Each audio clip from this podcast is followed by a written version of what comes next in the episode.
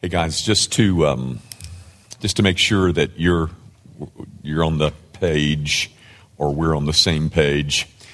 Uh, you know, uh, around here on Wednesday nights, what we do uh, regularly and systematically and often is uh, teach a text, uh, work through a book, as you uh, as you know. we were working through the book of Galatians, and we finished Galatians one with six weeks left, at least before I take a break. And, and I made a decision not to start Galatians 2 and then have to stop it right in the middle of it.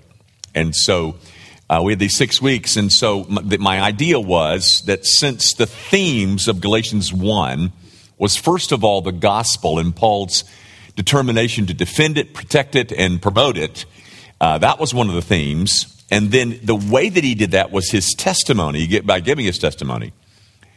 My idea was to take those last six weeks and work on two things. We did the last two weeks in what, we, what I called a, a testimony project. And then we're going to take these last four and, and um, we're going to concentrate on a skill as opposed to data. Now, there'll be data involved. but um, what, what I'm going to try to do is um, uh, enhance skills among Christians uh, in our effort to uh, become more intentional with the gospel and to be better prepared should the Lord ever give us a chance to share the gospel. Now, I, just a brief little history. Um, I, I, think most of you have heard my testimony before. I became a Christian in 1970. And the first time I really heard the gospel was um, on a September night in, um, in 1970 when Jim Kennedy a name familiar to some of you, uh, Jim Kennedy, Dr. D. James Kennedy. In fact, he's still on television. He's been dead for about three years, but he's still on television.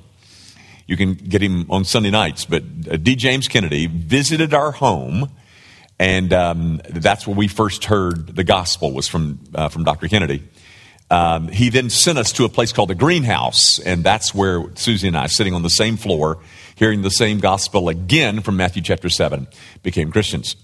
but within a month, within a month of our having become Christians, we stumbled.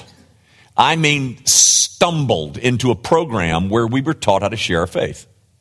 It was the one that was designed by Dr. D. James Kennedy. Uh, it was called Evangelism Explosion. Back in the 70s, guys, now some of you weren't born then, but back in the 70s, most church historians would say that, that the 70s to the early 80s was a period of real revival in the church. And one of the things that God used was this device that Jim Kennedy developed um, called Evangelism Explosion. It was a way for laity to learn how to share their faith more regularly and more consistently and more cogently. And, and within a month, Susie and I stumbled into this free meal over at the Galt Ocean Mile on the, on the ocean in Fort Lauderdale, and we were, we were signing up to be trained. And so that's what I'm going to give you for four weeks. Four weeks of training on a skill.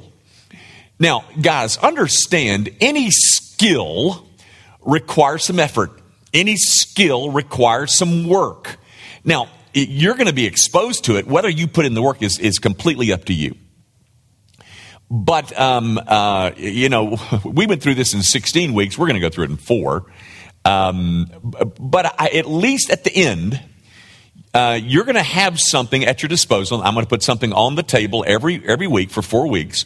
And we're going to add to that little sheet. that's on your table. Um, uh, you should be within reach of one of these. And we're going to add to that uh, each week. And at the end, you'll have something that um, will be the explanation, a systematic presentation of the gospel which I hope will be helpful to you. Um, you'll be the determiner of that, uh, of whether it is or not. But, guys, uh, I think generally speaking, the Christian church has a conscience about how little we share our faith uh, in, in various circumstances.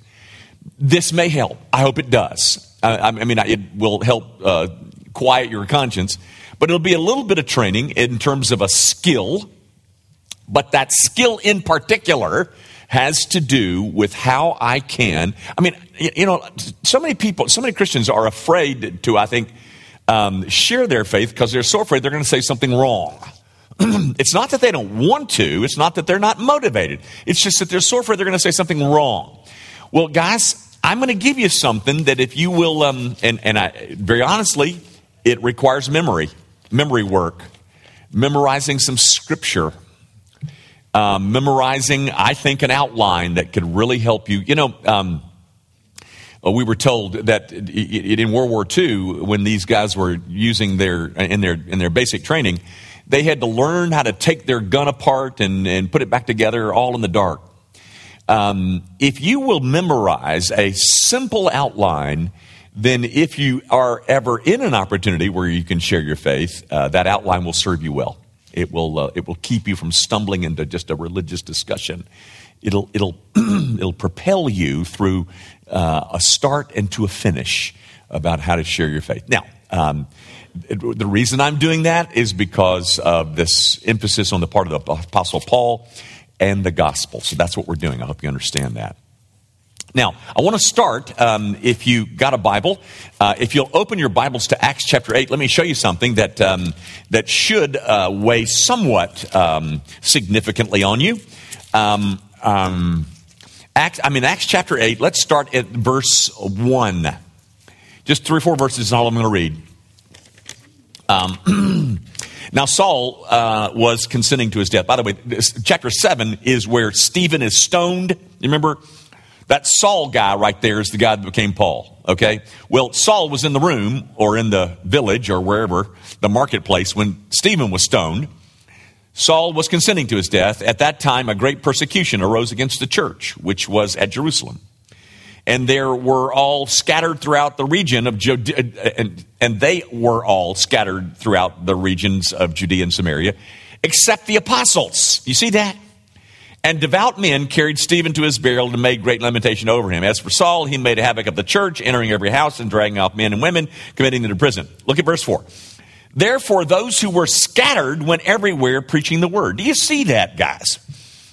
Um, the church, I mean, uh, Jerusalem begins to be persecuted. People run. They run for their lives. Uh, all these people are scattered and went everywhere. The only people who stayed in Jerusalem, you'll notice in verse 1, is except the apostles. They stayed in Jerusalem. You see that? They didn't run, they stayed there. But everybody else scattered, and those, therefore, those who were scattered, that's verse 4, went everywhere preaching the word.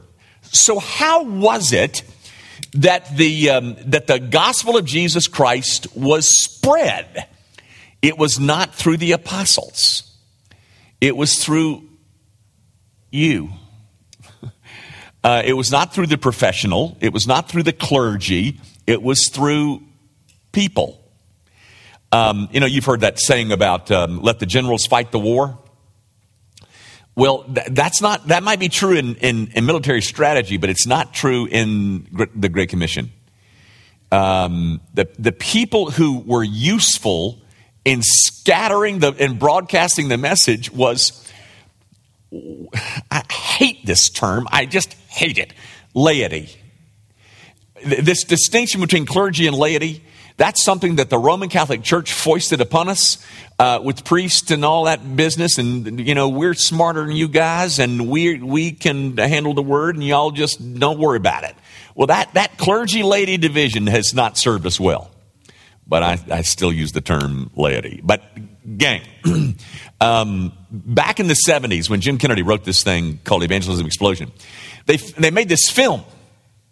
And this film uh, probably was seen more than anything ever seen in Christendom other than the Jesus movie, the Jesus film by Campus Crusade. It was a film entitled Like a Mighty Army. That was about Coral Ridge Presbyterian Church. Jim Kennedy was the that was the man who came and visited us. And and the title of the movie was a Like a Mighty Army. And what he was saying is that the, the church, the people of God, like a mighty army, was scattered. And they took with them this gospel, and they're the ones that were responsible for such an advance um, and such a spread. Um, you, the apostles stayed in Jerusalem, but the ones who scattered with the message was you. Now, with that in mind, guys, um, let me try to help you with a skill. I, I hope you'll find it useful. And if you'll, if you'll, if you'll memorize some of this stuff, like a couple of verses here and there, um, I, am telling you, you'll feel so much more um, stout when it comes to occasions where you can share your faith. Um, now, guys, the, the two things at the top of that page that you've got, they're, they're called diagnostic questions. Um, I don't know. Actually, uh, you, you, may have heard of Jim Kennedy's testimony. Jim Kennedy was a dance instructor at the Arthur Murray Dance Studios.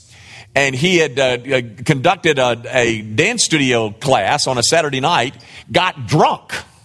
He was living in Atlanta, got drunk, and on a Saturday morning, um, his radio came on, and the, the radio preacher was a guy by the name of Barnhouse. You may have heard of uh, uh, Barnhouse, who was at 10th Presbyterian in Philadelphia. And Barnhouse was on the radio asking him this second question. We'll get to it in just a second. Not the first one, but he was at, he, the radio came on in the midst of question number two there that you, that you may have in front of you. But the first question is, if you come to the place in your spiritual life where you know for sure that were you to die tonight, that you would go to heaven? Are you at the place where you are spiritually comfortable enough to say that should I die, I will awaken in heaven? Now, you can say it any way you want to, guys. But by the way, um, th- there are many who believe that uh, an emphatic yes to that question is presumption. Uh, it's, it's arrogant for you to say yes to that question. And, and, and let me say, Roman Catholicism is one place. In fact, Roman Catholicism hates this, this whole idea of assurance. Um, but, guys, if, if, um, if your salvation depends on your performance, then saying an emphatic yes is arrogance because it's saying I've done enough. Like Michael Blomberg or Bloomberg or whatever, the, you know, the, the mayor who said, Mayor of New York. Did y'all hear that? Yeah, surely you saw that. Uh, the mayor of New York said that uh, when when he gets to heaven, that he's not even have to be stopped at the gate because he's done so much great for, uh, good for mankind. He's just going straight on in. Well, I mean, if you if you think that that's what's going to save you, your performance, then then saying that kind of thing is is arrogance. Yes. But, ladies and gentlemen, if you're trusting in Christ and Him alone, and His finished work, to say that, yes, my soul is everlastingly safe and I'm certain of it, that's not, that's not arrogance, that's humility. Because all of it is resting on what Christ did for me, not what I did for Him. But, guys, the first question is really kind of um, uh, a preface so that you can really get to the second one, because the second one is, is a doozy. And this is the one that awakened Jim Kennedy, and this is the one that, that I have used. And, and I bet you you've, I bet you many of you have used it. I've used it probably 15,000 times. And you really need to memorize it. Imagine you were to die tonight and you stood before God and God said to you, Why should I let you into my heaven? What would you say? Isn't that something? That's a good question. Imagine you were to die tonight. I'm, I'm, I'm sitting at the break room with uh, the, the, the man who works in the cubicle next to me, and, and we get into a really religious conversation, and he says, You know, I've been thinking about uh, my uh, mortality. And you say, Well, imagine you were to die tonight. And you stood before God, and God said to you, Why should I let you into my heaven? What would you say? If you've ever asked that question before, folks, um, you can't imagine some of the answers that you'll get. Um, when R.C. Sproul was the minister of evangelism at First Presbyterian Church, Cincinnati, Ohio, they kept records. They kept records of how people responded to that question right there, the second diagnostic question. They kept records, and it was either 97 or I think it was 97. 97% of the people replied pretty much in the same way they pointed to something that they were or something that they did. I obey the Ten Commandments. I help little old ladies across the street. I'm a good person. I have never killed anybody. I'm faithful to my wife. Uh, on and on and on it goes. I was in a conversation the other day when I was working out with a, with a man um, who's a who's a nice guy. He's a nice fellow. He's at the center, Bill, and a nice guy, uh, a, a, Roman Catholic guy, and um, uh, he came and discussed with me that his sister-in-law just died. She had died of this horrible pancreatic cancer, and and she was pretty young. She was sixty, I think, and she died. And, and uh, but he said, "I'm telling you." That woman was one of the finest persons I've ever met. I mean, she's the kind of person that, um, uh, you know, if anybody could really uh, uh, know that they were going to go to heaven, it was her because she had done this, this, this, and this. And I said, uh, Bob, that's not his name. I said, Bob, getting into heaven is not based on our performance, it's based on Jesus's. And he said this to me. He said, Well, maybe a little of both. well, uh, guys, all kinds of replies to this second question. Uh, what would you say to God? I would say a little of both. Uh, you, I like that. I mean, you did something, but I did this over here. Or I obeyed the Ten Commandments. Anything, ladies and gentlemen, as you, I hope, already know, that points to who you are or what you've done is a wrong answer. anything. Um, any, any addition to the finished work of Jesus Christ is, a, is an alteration of the gospel. But that second question helps you get there. It helps you get to the, um, it, it helps you get to a conversation about, well, you know, that's really interesting. Let's, let's talk about that. Um, and then the, the first thing that, that is mentioned, at least in this presentation, which is I've called a brief presentation of the gospel, um, is that we talk about grace or heaven is a free gift and it can't be earned and deserved. You know, guys, I memorized that probably in 1970 and I still know it. I mean, memorize it once and it'll serve you for the rest of your Christian experience. Um, you know, again, I've shared my testimony several times in this church, but you know, as a college kid, I was, uh, um, I was, I'm loud and obnoxious now, but I was more loud and obnoxious then. But um, uh, an SAE, and I think I said, you know, that, that'll tell you everything. Uh, you know, loud, party, drinking, uh, that kind of thing. But I also represented the FCA, the Fellowship of Christian Athletes. When you were an athlete at UT, uh, they, they really didn't care what you did on the weekends as long as you had that orange blazer on and you could say Jesus. Uh, at least that's my experience. Um, and so I, I, would go to these places and I would represent the FCA to uh, junior high schools or middle schools or elementary schools or civic organizations. And, you know, I've always had somewhat of a glib tongue. Um, but um, uh, I had one thing to say to them. I had one message. One message. It was Romans 6.23. Just like you see right there. Romans 6.23. And you know how that goes, don't you? Romans 6.23 goes like this. For the wages of sin is death. You know that? and I stood behind little um, uh, music stands like this, and I looked at those little uh, elementary school students, and I kept saying, You keep on doing bad things, and you're going to rot. Because the Bible says the wages of sin is death. And you know what? That's right. Unfortunately, that's only half the verse.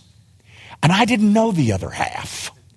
Um, and when Jim Kennedy came in our apartment that night, he told me the other half of that verse. I had never heard the other half. Have you? Do you know this text? Ladies and gentlemen, if you don't remember, I mean, memorize too many, memorize Romans 6.23. For the wages of sin is death, but the free gift of God is eternal life through Jesus Christ our Lord. And you know, isn't that tragic? Here I am speaking for a Christian organization, and I've got half of a verse down, and that's all I got to say. And don't even know the other half about the free gift of God is eternal life. And I remember when Jim Kennedy said that in my apartment that night, I thought, you made that up. That's not in there. And then, of course, you rip through the Bible and oh, there it is, right there. I mean, the wages of sin is death, but the free gift of God is eternal life through Jesus Christ our Lord. Heaven's a free gift. Um, you know, of course, most, uh, many of you have heard of Ephesians 2, 8, 9, for by grace you've been saved through faith and not none of yourselves. It's the gift of God. You know, so the first thing that, that, that, that I'm going to say to somebody who's going to be listening to me, if they, if they, if they will listen to me, is I'm going to tell them that, um, that heaven's a free gift. Now, our culture uh, uh, hates that idea. Uh, our culture is everything that you get, you work for, you earn it, you deserve it, you, you perform for it. Um, and if you don't perform for it, you don't get it. You know, you put a nickel in and you expect the nickel's worth out. And, um, um, well, Proverbs addresses that. Proverbs chapter 14 says, There is a way that seemeth right unto man, but the ends thereof is the way of death. There is a way that seems right to a man. And you know what that way is? It's the default mode of 98% of America. It is work your way, keep your nose clean, go to church on Sundays, give a little money, you know, help United Way and and and volunteer at the at the Salvation Army and you're going to you're good. you're good to go. That's a way that seems right to a man, but the ends thereof is the way of death. How about that? And the, what, the reason that the, it's a way of death is because if that's true, then heaven's not a gift. You know, guys, um, um, Mother's Day is um, uh, Sunday. Everybody got that? Gentlemen? Uh, everybody got that, don't they? Uh, you know, I always tell my wife, I will not, I'm not buying you a Mother's Day present because you're not my mother. You're my wife. But that's not the truth. I always buy her a present. uh, she knows better. I, you know, I always talk big, but she always gets something. Um, uh, anyway, but you know, if if I, I, don't know what I'm, I mean, she's in Washington D.C. right now, but uh, I got to I got to get something before Sunday. And um, if I if I get this gift, and I usually go back here in the resource room and wrap it up myself, and um, and believe me, it looks like it. Um, but I, am going to walk in. I'm going to. I'm going to after church on Sunday. You know, at lunch with me and her mother and her. Uh, boy, joy, joy. Uh, anyway, I'm going to give her this gift. I'm to. I'm to. I'm to give her this little package that I've wrapped up all nice and went out and picked out myself. I'm to give her this gift and she's to open it. And she's to say, darling, that is just absolutely beautiful. I just wanted that. And she's to say, how much you pay for this? And then she's to go back in the bedroom, get her, her wallet, and then pay me for it, didn't she? She wouldn't dream of doing that. Now, would she? Because if she does that, then it's not a gift. And heaven's a gift. You don't pay for it. You don't earn it. You don't deserve it. You don't perform for it. A gift is a gift. You know, n- not only that, ladies and gentlemen, um, if you if you earn it, if you pay for it, if you if you buy it, if you buy it, then um, then you got something to boast about. Remember, I, I, I, I should have Go back with me to Ephesians 2 8 and 9. For by grace you have been saved through faith, and that not of yourselves. It is the gift of God, not of works, lest any man should boast. The last thing you can get away with in heaven is a boast. It's something that, that you did.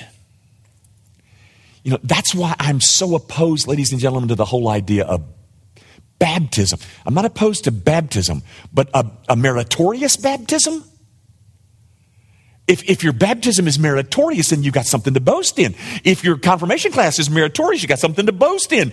If your if your teaching in Sunday school is meritorious, you got something to boast in. And if you got something to boast in that you've you've just unseated Ephesians 2, 8, and 9, because it says you're not supposed to boast. Nobody's boasting. Nobody's going to boast in heaven, folks. We're all going to point to Jesus and say, because of him.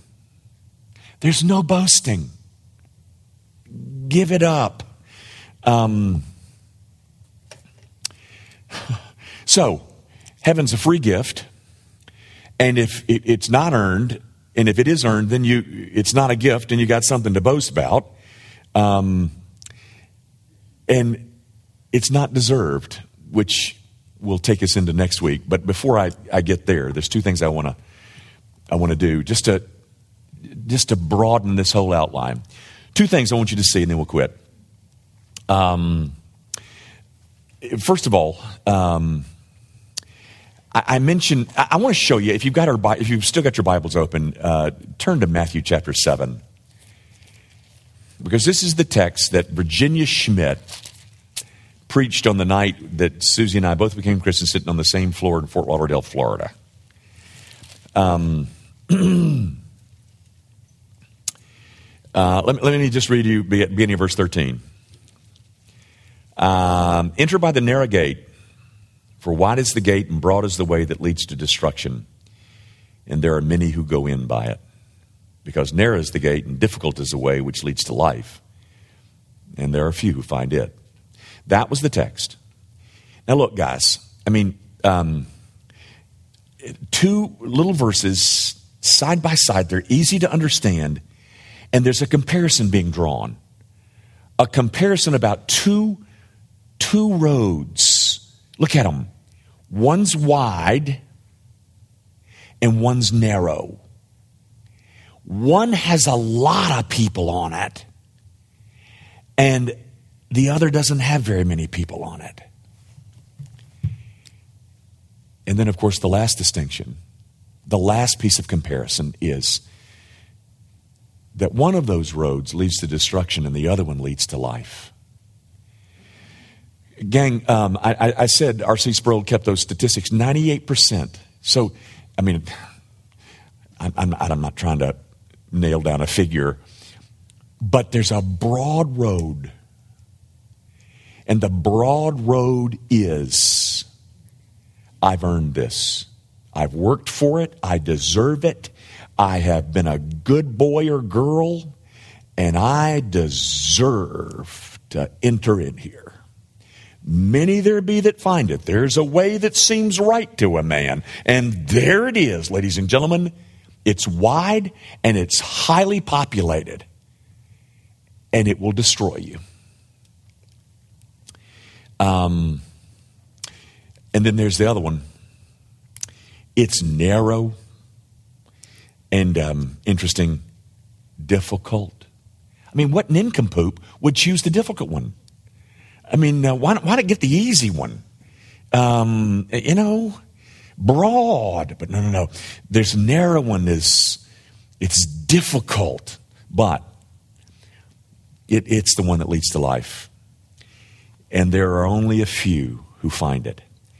you know, guys, I'm going to tell you one other thing, then we'll quit.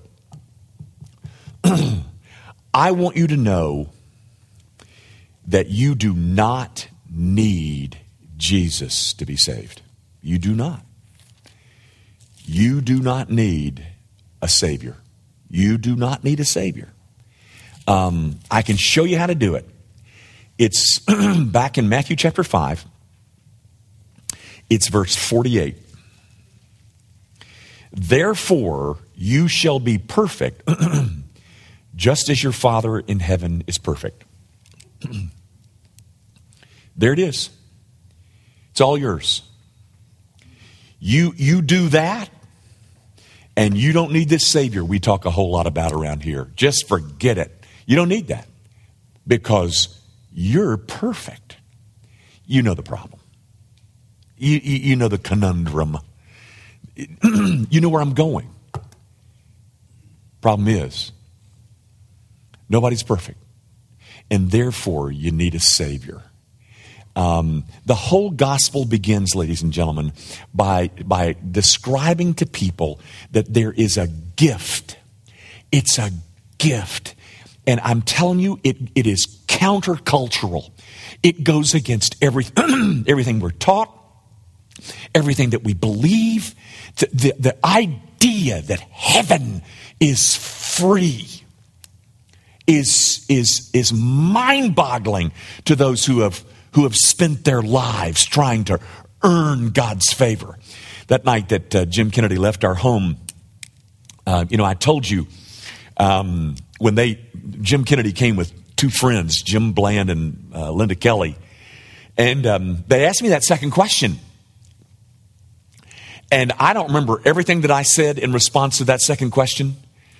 But I remember using the word earn. In my response to question number two, I said that I was going to say to God, earn. It had earn in there. And then, then this preacher says, Well, let me quote a verse for you. And he starts off by saying, The wages of sin. I got that one. I know that one. Bubba. Uh, you need not worry about me. I preach that text. And then he gave me the second half. But the free gift of God is eternal life through Jesus Christ our Lord. It's free.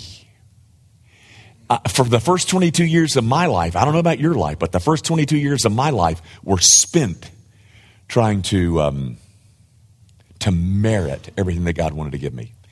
And I remember going to bed that night, and Susie and I had, you know, we'd been married three months.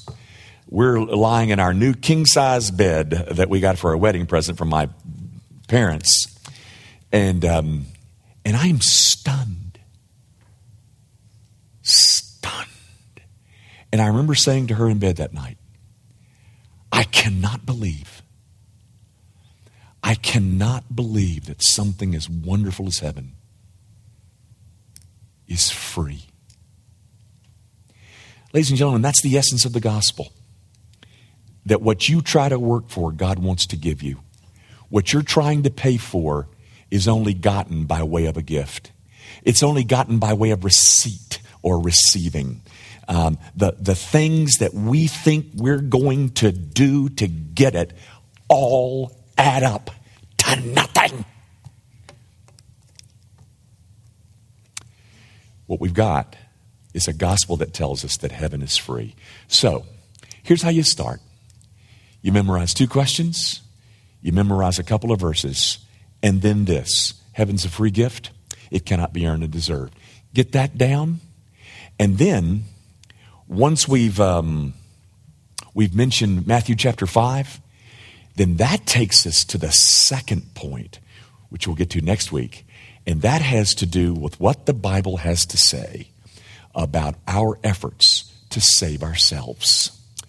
Mm, it's not real flattering. we'll look at it next week. Let's quit. Heavenly Father, um, we're grateful for uh, a message to to share with the world that is so wonderfully